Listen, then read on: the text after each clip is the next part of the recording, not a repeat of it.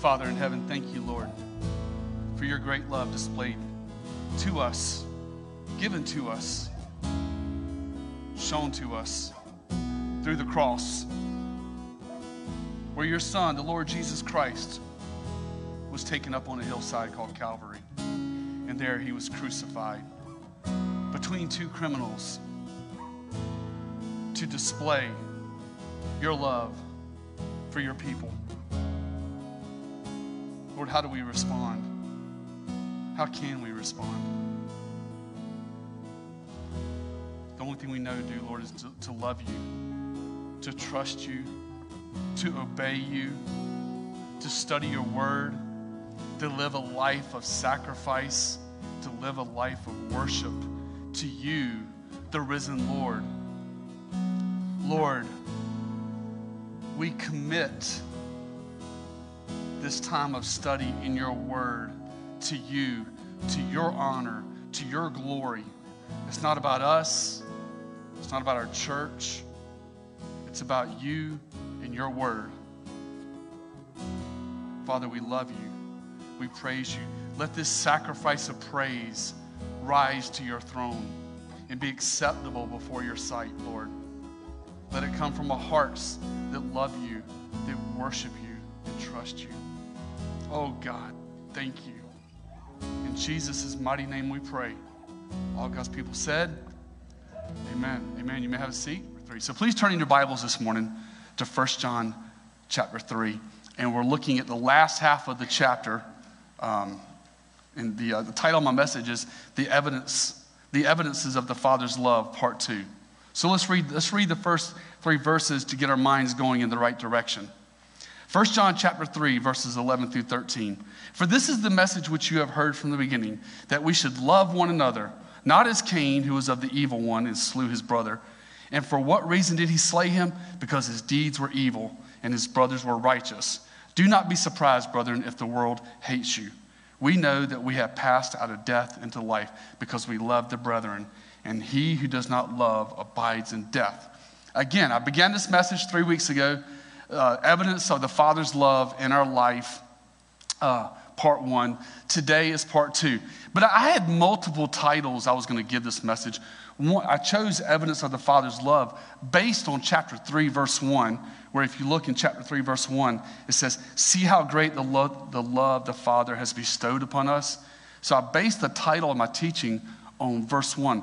But this message could equally be called evidences of faith. Evidence that you are truly born again. Evidence that the love of God is living inside of you. You see, when you become a Christian, a change takes place. Some of us, it's instant, miraculously. Praise the Lord. And some of us, like me, it grows over time. It grows over time through discipleship, through going to church, through reading the word, through st- uh, studying the word and being in fellowship and growing in the word. So we all grow at different rates, but these are evidences that you are truly born again and that the Father's love is in your soul. So uh, last week, or excuse me, three weeks ago, when I taught on 1 John chapter 3, verses 1 through 10, we looked at the first three evidences. The first three evidences I'll, I'll bring back to your memory was uh, number one, the world does not recognize us because we live differently. We live by a different standard than the world. Number two, we long for his return. We look for the blessed hope, the glorious appearing of our Lord and Savior Jesus Christ. And Christians that are born again, they long for that. They look forward to that day when we no longer live by faith, but we will see him as he is when he splits that eastern sky. The third one, which was a lot of verses 1 through 10, I believe it was around verses 4 through 10 of this chapter, we saw that uh, evidence of the Father's love is that you pursue holiness. Okay? If you're born again and the Holy Spirit's dwelling inside of you, you will be growing in holiness. Or there will be, or at least there will be this deep desire within your soul says, Man, I want to be like the Lord. You'll, they'll, they'll, you'll understand your sin. You'll understand the struggle. You'll understand the battle. And you will long to pursue Him and grow in your pursuit of holiness. So today, we're continuing, picking it up at verses, verse 11, looking at the evidence of the Father's love. And many of these uh, points, which I got about seven or eight of them, many of these points will center around, you ready for this? How we treat each other. How we treat each other. You can see the evidence of the Father's love that you're born again by the way we treat one another. These are evidences of our Christianity. So without further ado, take a look at verse 13. Oh, excuse me, verse 11. For this is the message which you have heard from the beginning, that we should, here it is, guys. What does it say? Love one another. The fourth evidence in this chapter that we're studying, this fourth evidence that you are born again and the Father's love dwells inside of you is this you love the body of Christ. You love Christians.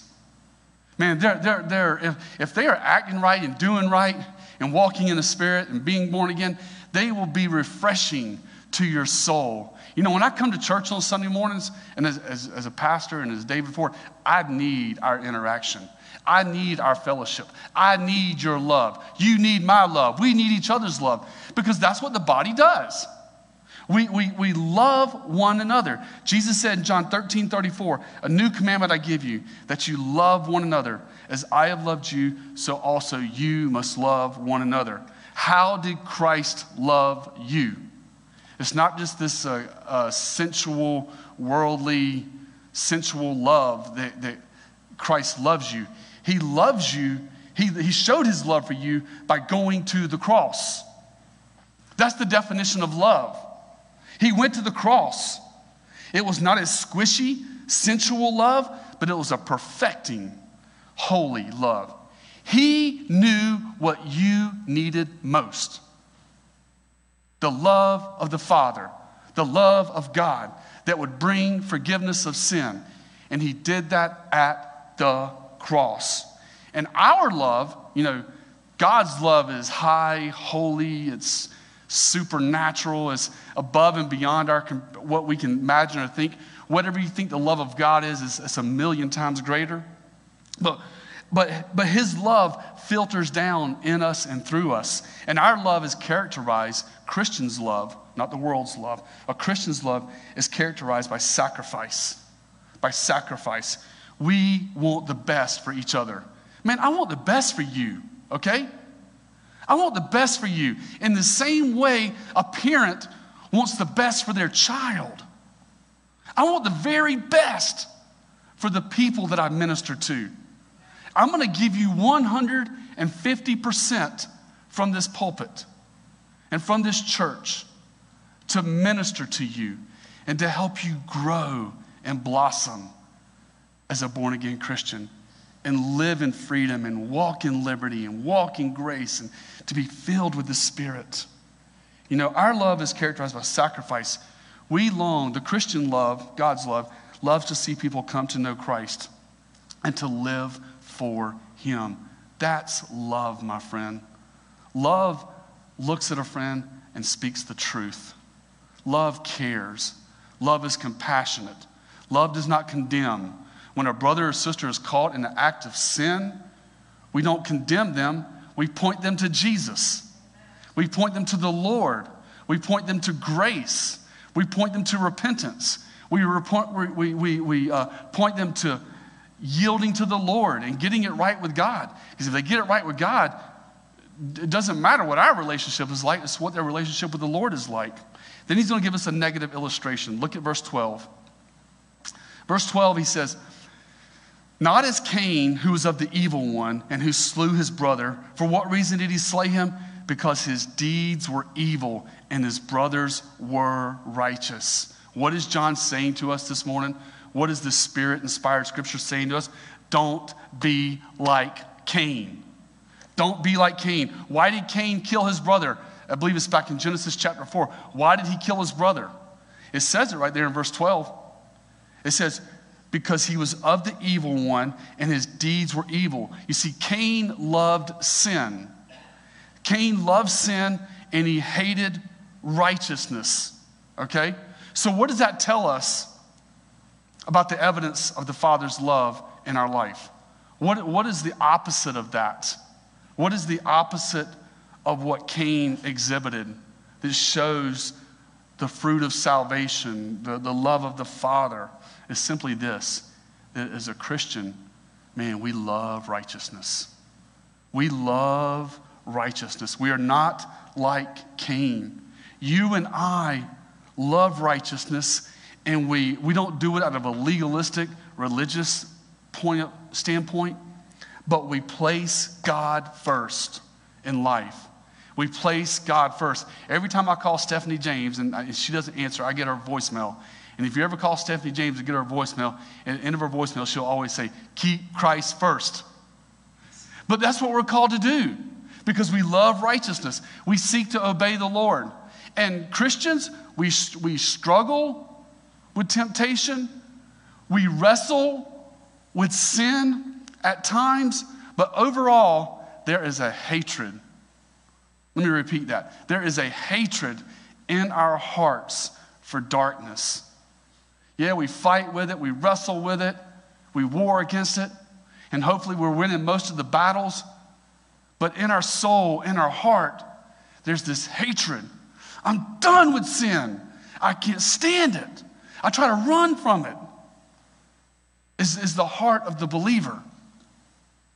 How do we do that?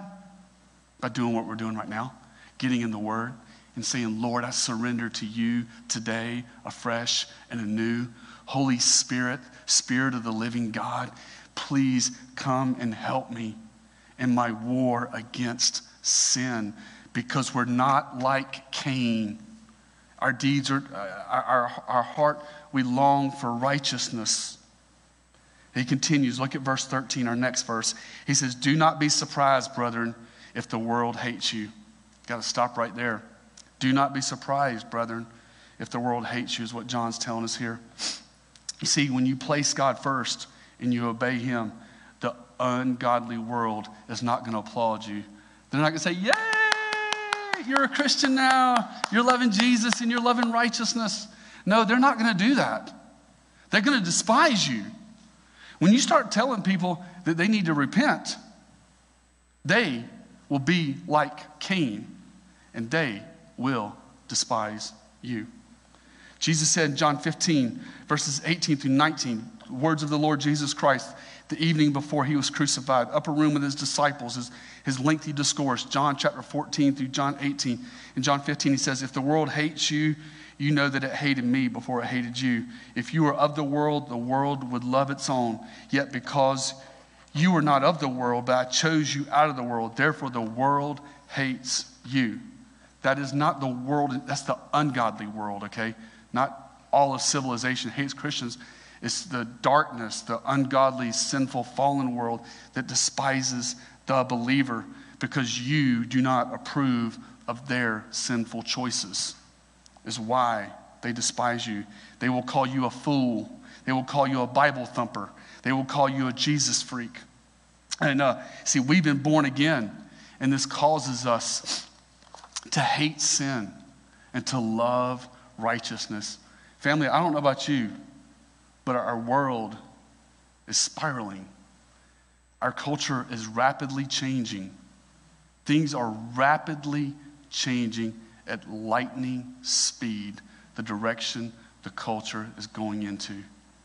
And what God needs from you and me is Christians who live these principles out that we're studying this morning. Do you have them all together? Are they all perfect in your life? I doubt it. They're not all perfect in my life. And there's areas of, my life as I was studying this passage, I was like, Lord, please help me grow in this area. Please help me grow in this area. But this is what the world needs to see in our lives. Let's continue. Verse 14. It says that we know that we have passed, beautiful, beautiful verse. We know that we have passed out of death into life because we love the brethren. He who does not love abides in death. One of the greatest evidences that you are born again, that you have gone from death to life is that you love your brothers and sisters in Christ. It's a deep love. It's a deep love. It's a passionate love that cannot be broken. Our bond of love cannot be broken, okay? Let me, re- let me repeat that because I'm, I'm fixing to talk about a couple cultural things. Our love, our bond of love together, not just the Christians in this room, but all Christians, all believers in Christ. Um, our love cannot be broken. There are so many divisive issues today. The mask, the top two, of course, is what everybody's talking about, is the mask and, and the vaccinations. First off, let me say this if you want to wear a mask, God bless you, brothers and sisters. Please wear a mask. That is completely your decision. And we respect your decision and we love you. Whether you wear a mask or don't wear a mask, whether you take the vaccination or you don't take the vaccination, we're not letting little beans separate us, okay? We're not letting, we're not letting secondary stuff separate us because we are bound together by the love of Christ. And nothing can break that. And nothing uh, with masks or, or vaccinations or everything else that's going on will not break our love. There's a lot of, there's a lot of misinformation. I posted this on Facebook this week. There's a lot of misinformation going around in our culture right now, especially on social media, when it comes to these things of the mask and the vaccinations. Our position, my position, Calvary Chapel's position is this when it comes to mask and it comes to vaccinations. It is a personal choice and it is a personal decision. Listen to some key words here a personal choice, a personal decision that you have to make for yourself, and we will support you and love you in whatever decision uh, and choice you make for yourself. It's your decision. It's your decision. And, and, and we love you. We love you, whatever decision you choose to make. We, Calvary Chapel Irmo, I can only speak for our church in this part, is Calvary Chapel Irmo, we are not a political party, okay? We're not a political party. We are not woke. I don't even like that word. We are not woke. We at Cal- Calvary Chapel Irmo, I can say this we are the spiritual body of Christ in the earth. And we love people deeply. And we will let nothing come between brothers and sisters in Christ. Because we're going to spend eternity together. Praise the Lord. So we can't, so we got, we're united. There's no fractions here. And by the way, I'm the pastor. I get all the texts, I get all the phone calls. Uh, I hear the conversations going on here and there. I'm telling you, right, there, there is no issue, issue at Calvary Chapel Irmo because everybody loves one another. There's been no disputes, there's been no fights, there's been no disagreements. There hasn't been not one division, not one person has left because of one of these issues going on in the culture. And the reason that is, is because we stick with scriptures and we stick with the Word of God. And according to verse 14 in our verse by verse study this morning, we love one another. We have passed from death to life and we don't let little stuff separate us. We love each other deeply. I love you, you love me, we love each other. You know, we come and get your love tank filled on Sunday morning from your brothers and sisters in Christ. Let's continue. Verse 15. Everyone who hates his brother is a murderer, and you know that no murderer has eternal life abiding in him. The sixth evidence, and I'm going to go, I'm to go over all these at the very end in case you miss one. But number six, there was three last week. We're continuing this week. Number six is this for the believer, there's no room for hate. No room for hate. Hate has no place in the heart of the believer. Um, notice what John does in this verse. What John does in this verse, he ties hatred to murder. I wonder why. Why does he tie hatred to murder? Mm, anybody ever heard of the Sermon on the Mount? On the Sermon on the Mount, Jesus said, uh, uh, is in Matthew chapter 5, Jesus said, He who hates his brother without cause is what? In danger of judgment, is guilty of murder. See, God doesn't just look at our outward action, He looks at the heart. He looks at the heart, and He says that hatred towards someone is the same as murder. Hatred has no place in our hearts. There's no situation where we should hate someone.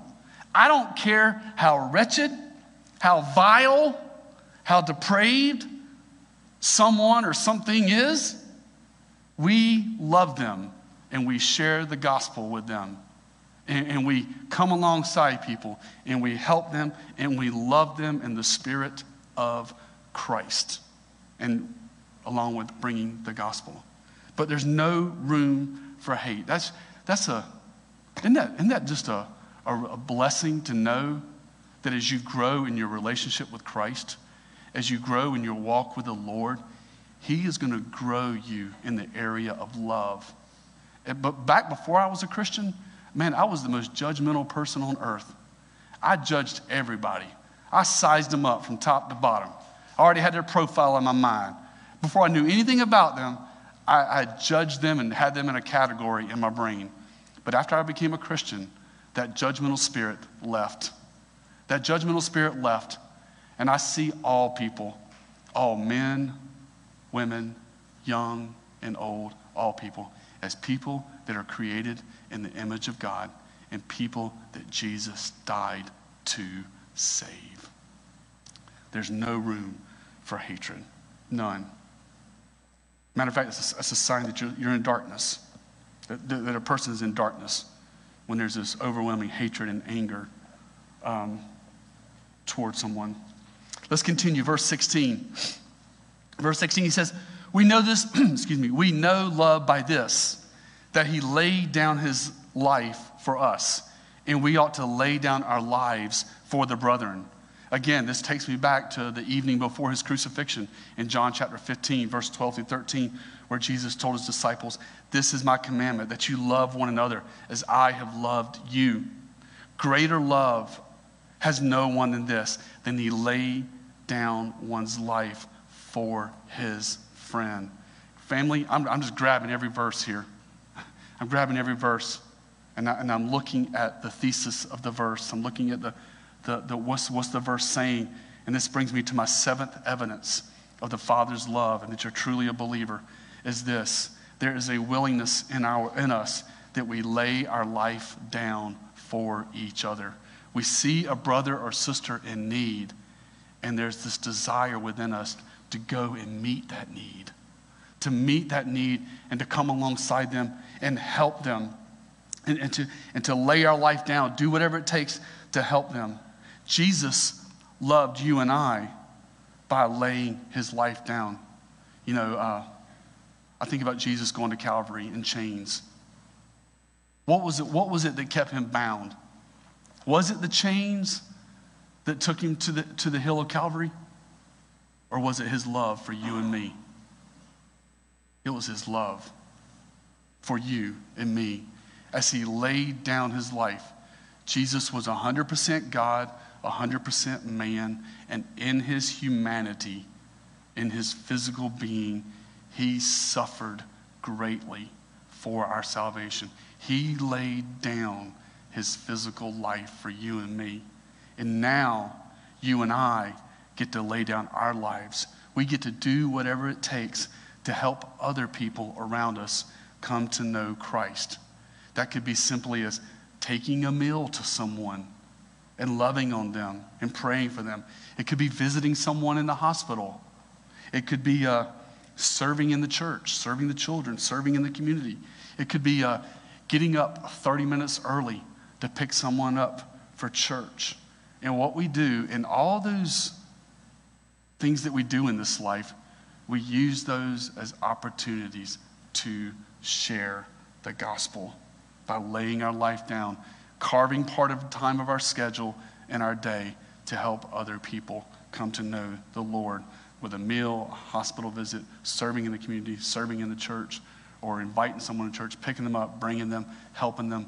You know, let's let's let's um, let our faith be seen. Let's let our faith be seen in our community. So we, we lay our lives down for each other. And if we see a brother in need, you know, if there, we know a need, please let us know. And if we are able, we will come alongside and help in every way possible. Verse 17, verse 17, another one, another principle, another evidence of the Father's love. Look at it, see if you see it as we go as, a, as I read the verse, and then I'll give you the, the evidence. Verse 17, but whoever has the world's goods and sees his brother in need and closes his heart against him, how does the love of God abide in him? What he's saying there is if the love of God truly abides in you, this will be evident in our life. And that eighth evidence of the Father's love is this we use our resources to help each other. I repeat, number, the eighth evidence of the Father's love is we use our resources in our life to help other people. Why does God, why, why does God bless us with material possessions? And I believe He does. I believe everything that I have, every dollar I have, every physical material blessing the Lord has given me, I believe it comes from Him. But why does God bless us with material possessions? Why does He bless us with a pay raise? Why does He bless us with money? Why does He bless us with material wealth? Is it so we can get rich, get rich and live our best life now? No. It's so that we can be a blessing to others. That's why God gives you what you have. So you can take inventory of what you have in this life and use those resources. Take care of yourself, pay your electric bill, pay your house, take care of the family, you know, take the wife out to dinner and, and make sure you have things for life. But then take your resources and bless people in the, in the name of the Lord. Help people in time of need when they're struggling. And most likely it'll come back to you. You know, there's nothing sinful, I repeat, there's nothing sinful with having plenty of money or material possessions. It all comes down to what we do with our wealth. And, and, and that we, we need to be good stewards of what the Lord has given us and make sure we don't place our material possessions above the Lord. He needs to be first in everything. You know, Romans chapter 10, verse 9 says, If you confess with your mouth Jesus is Lord and you believe in your heart God is dead, you will be saved. When we confess that Jesus is Lord, we're saying, Lord, you have dominion over my life. And, you know, and, and, I, and I, I tell the Lord, Lord, you have dominion over my life, over my family, over my children, over my home, over everything I have, Lord. Take complete dominion and lordship of my life. Verse 18. Verse 18. Little children, let us not love with word or tongue, but in deed and truth. Again, the ninth evidence, the final one this morning, uh, is in verse 18. The ninth evidence is this we love with our actions. We love with our actions. And again, I said in the very beginning of my teaching that all of these um, principles, all these evidences, all center around our relationship with each other. Okay? But this one is we love with our actions. Uh, Paul said in 1 Timothy 6:18, "Let them do good, that they be rich in good works and ready to, to give, willing to share." That's 1 Timothy chapter 6, verse 18. But we love with our actions. We love with how we live this life and, and how we treat others. You know, what are you doing with your faith?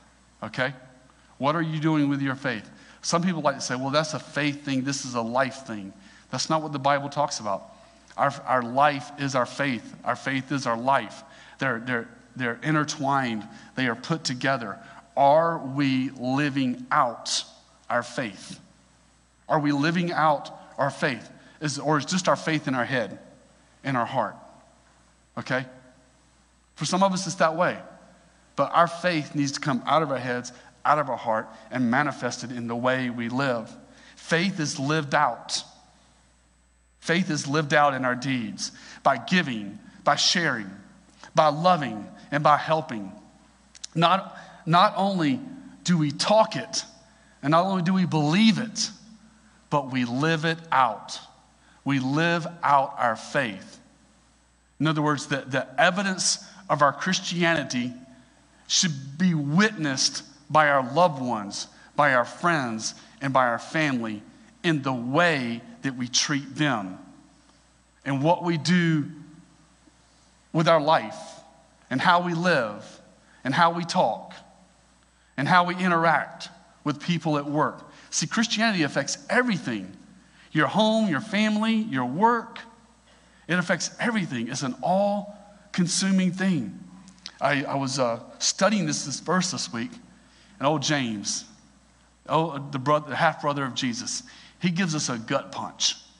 He gives us a gut punch when it comes to loving with our actions. In James chapter 2, verses 14 through 17, James says this, and this is a gut punch. It was a gut punch for me anyway.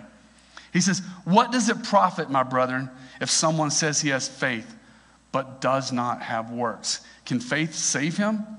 If a brother or sister is naked and destitute of daily food, and one of you says to them, Depart in peace, be warm and be filled, but you do not give them the things which are needed for the body, what does it profit? Thus, our beloved brother James says, also, faith by itself does not have works, it is dead. See, real faith, genuine trust, genuine belief in Christ, in the gospel of the Lord Jesus Christ, and in the Word of God, and trusting in the Lord, it will impact the way you live. It will impact the way you interact with people. This is not Christianity light, okay? This is the truth of Scripture that God commands His children to live out what they believe. And we have to love with our actions. Again, whether it's taking someone a meal or meeting with someone at Panera Bread to have a conversation and some prayer, or um, going to see someone in the hospital, or if you want to go with us this Saturday to the Bryan Center Nursing Home, we're meeting right here at the church at 1240 for a quick prayer. Then we'll be at the Bryan Center Nursing Home at 1 o'clock. Max will, max will be there is 45 minutes to an hour. But we're going to go love on these senior citizens outdoors. We're going to sing some songs. Denise Simpson is going to lead us in a couple choruses on her acoustic guitar. And then Brother Andy is going to bring a devotional. And we're just going to love on them. Because that's our deeds, that's our actions, that's our faith being manifested in the community. That's not just one way. You can go to a life group. You can go to a life group, which, by the way, they started last Sunday. They were a huge success, I heard, and we'll, we'll do them again next Sunday. But go to a life group, being encouragement, be, be an encouragement to a brother or sister in Christ. You know, um, help people, love people, pray for people. Let's let our words and actions be seen in how we live. Let us, as verse 18 says, not love with word or tongue, but in deed and truth. Let's continue. Verse 19. Verse 19, he says, let's read verses 19 through 21. We will know by this that we are of the truth and will assure our hearts before him in whatever our heart condemns us. For God is greater than our heart and knows all things. Beloved, if our heart does not condemn us, we have confidence before the Lord. What John is saying here in these statements is that we can know, you can know that you are saved, and you can have assurance of salvation if you see the evidences of these things in your life there or growing in that direction. That you see yourself longing for holiness. You see yourself wanting to press forward. You see yourself moving forward. You see yourself pressing in. He's saying these things we can have confidence and we can have assurance. See, many people base their salvation on their, their, their, the, the strength of their mental assent to truth. Well, I believe, I believe. But the scripture says that the evidence and the assurance of salvation is not in the intensity of our belief, but in the fruit of our faith. Jesus said, What? You will know them by what? You will know them by their fruit. You will know them by their fruit. And again, the Christian is, is moving forward. He's moving forward in his walk, and he's, he's bringing these evidences. And when, and when we see the evidence of growing, of pushing forward, of, of seeking discipleship, of, of seeking counsel, uh, of just wanting to move forward, that is a great place to be. That is a great place to be. Is when, is when, you, when you're struggling and you know you're struggling. And you're like, Pastor, I need help. Brother, I need help. Sister, I need help. That's a great place to be. That's the Holy Spirit at work in your heart, pushing you forward, pushing you forward so that you can grow in your faith. Those are the evidences. Let's finish up this passage and we'll summarize it. Verse 22, he says, And whatever we ask, we receive from him because we keep his commandments and do the things that are pleasing in his sight. Family, when we keep, when we keep his word, when we keep his word and we live to please him, what's this verse saying? We can have confidence. We can have confidence in our prayers and that our prayers are heard. Did you know for the Christian, every single prayer is answered? Every single prayer by the believer is answered. He answers every single one. Either yes, no, or wait. He answers yes because it is his will. And it is his, because it is his will and you ask for it, you, he gives it. He answers no if it's not his will. Or sometimes he'll, he'll say no if it's not his will or if you're asking with the wrong motives. And then the third response is wait. God says, I want, I want you to wait. I want you to take this opportunity that you're seeking me to continue seeking me, to grow, okay? Let this build endurance. Let this build strength. Let this build stamina in your life.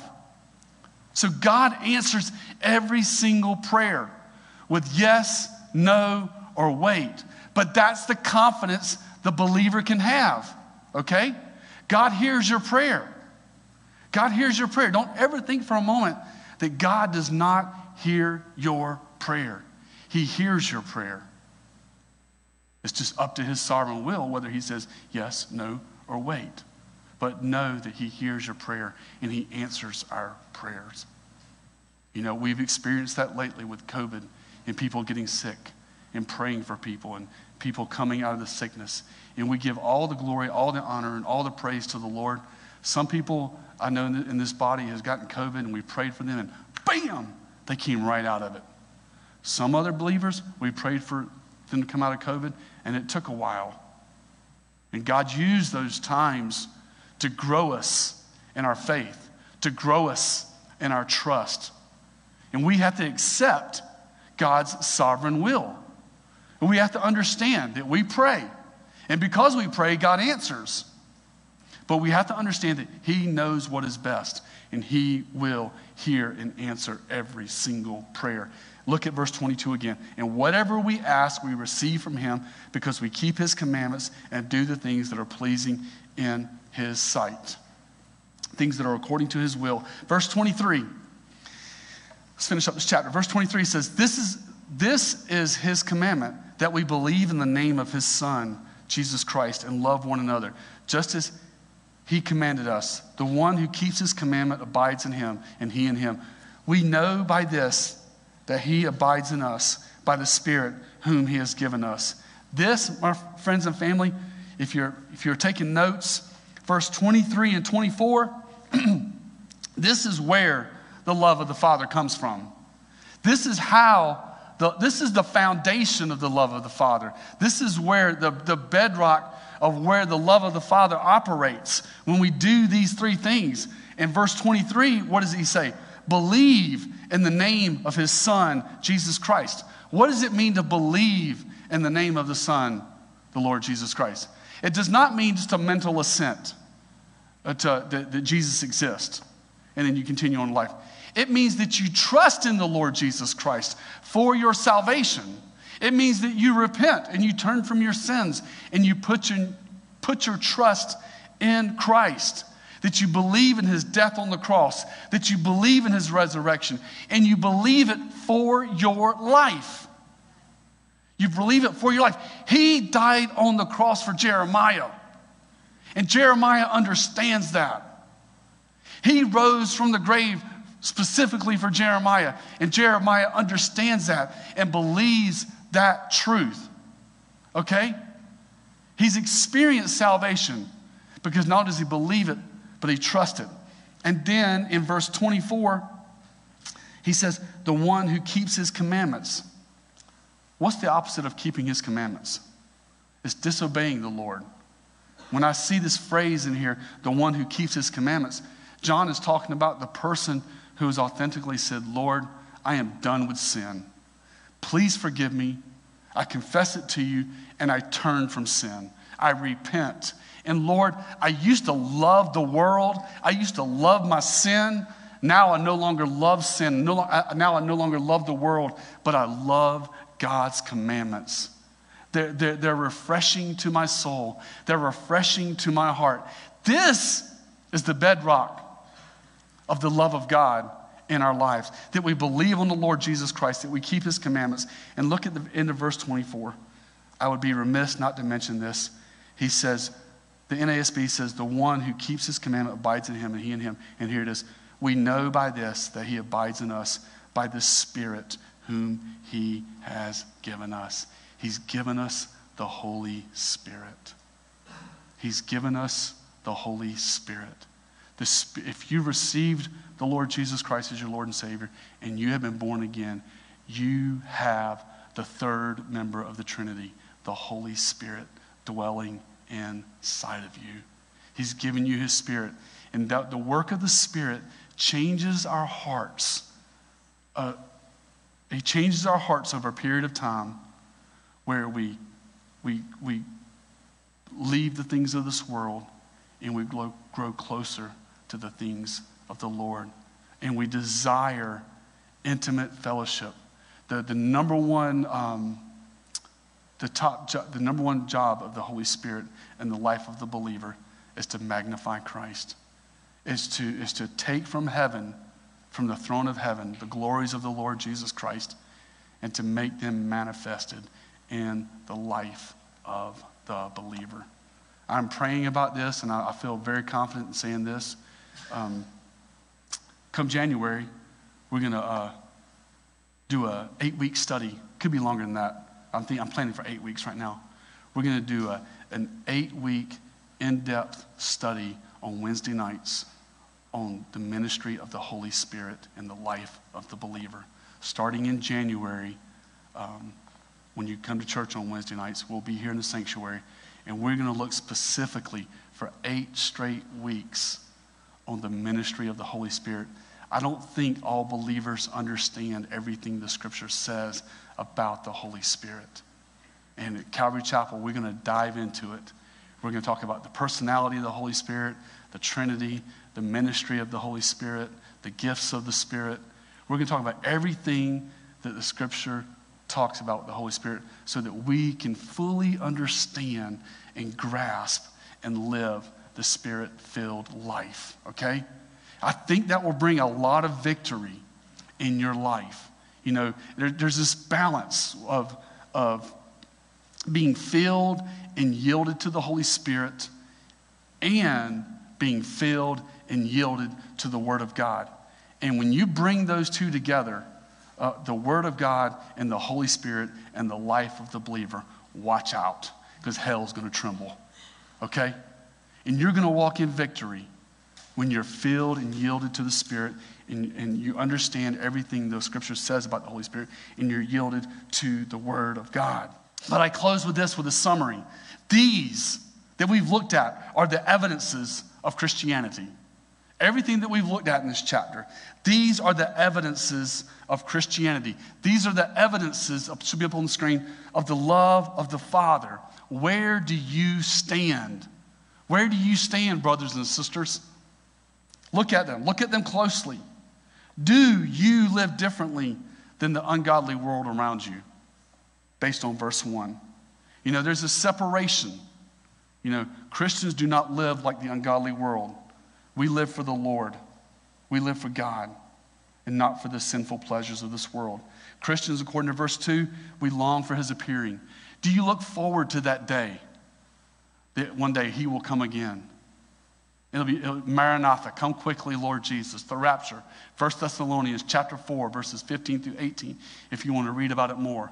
But one day he will come again, and we long for his appearing. I long for the day where, man, all this, the battles and the struggles and the fight with sin will be over. Because I'll see my Lord Jesus face to face, and I'll have this new glorified body. Wow, that's to be awesome. It's to be better than any superhero you've seen on TV. We pursue holiness. Do you pursue holiness? Notice I said pursue, okay? We're all at different stages of growing. Some of us are early on, some of us are a little more seasoned and progressed, but are you desiring holiness? Are you pursuing in holiness? This is evidences. This is another evidence. Do you love the body of Christ? Verse 11. Do we love the body of Christ? Man, let's love one another. Let's love one another and let's let nothing come between us. Okay? Remember that next time you have a sharp disagreement or something's going on with another believer. Let's love one another. Let's remember the words of Jesus and let that compel us to love. We love righteousness. You know, we're not like Cain, we're like Abel. You know, we, our deeds aren't evil, we're not of the wicked one. We've been filled with the Spirit, and we love righteousness. We love righteous living. We love righteous living. Amen. And it breaks my heart. It breaks my heart when I see a believer falling away, living according to the world's standards. It breaks my heart. I'm not judgmental. I pray for them. Lord, please help my brother Bob see the error of his ways. I made up that name, that's nobody in Pacific.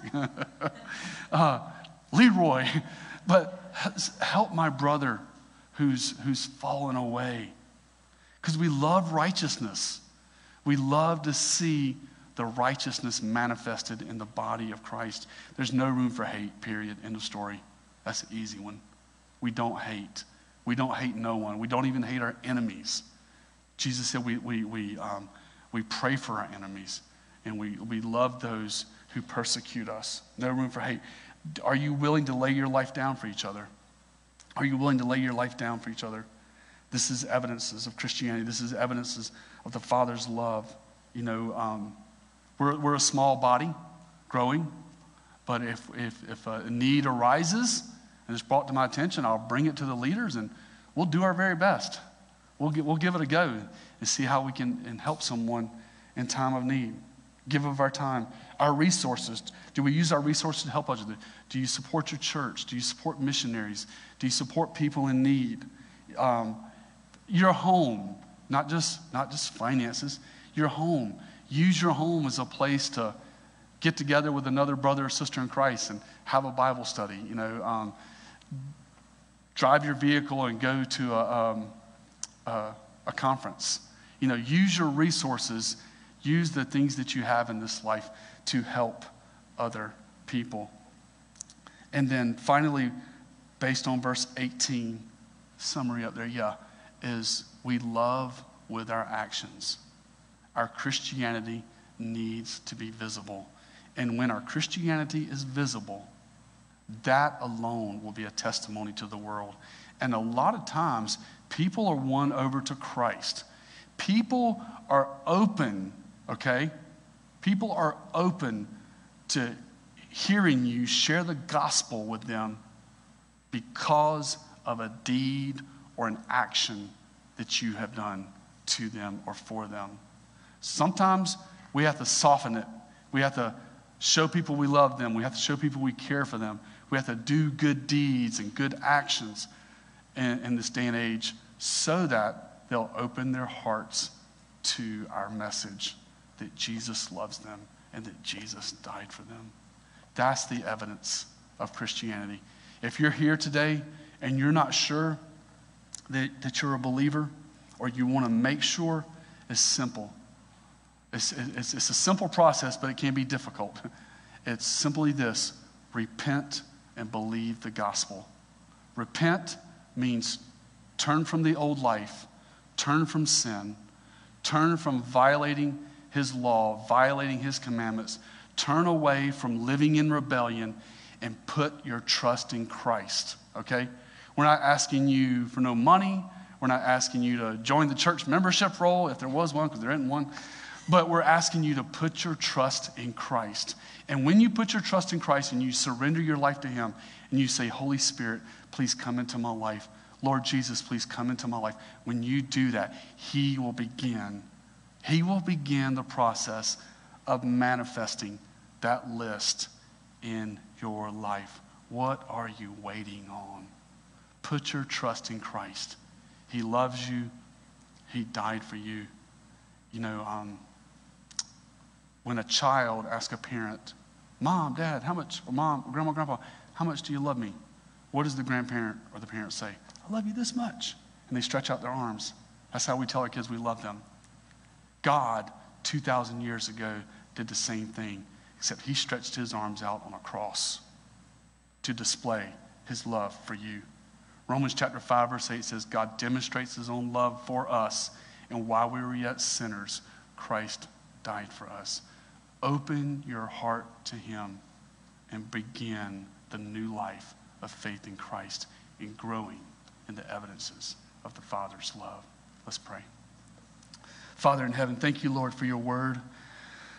Father, we, um,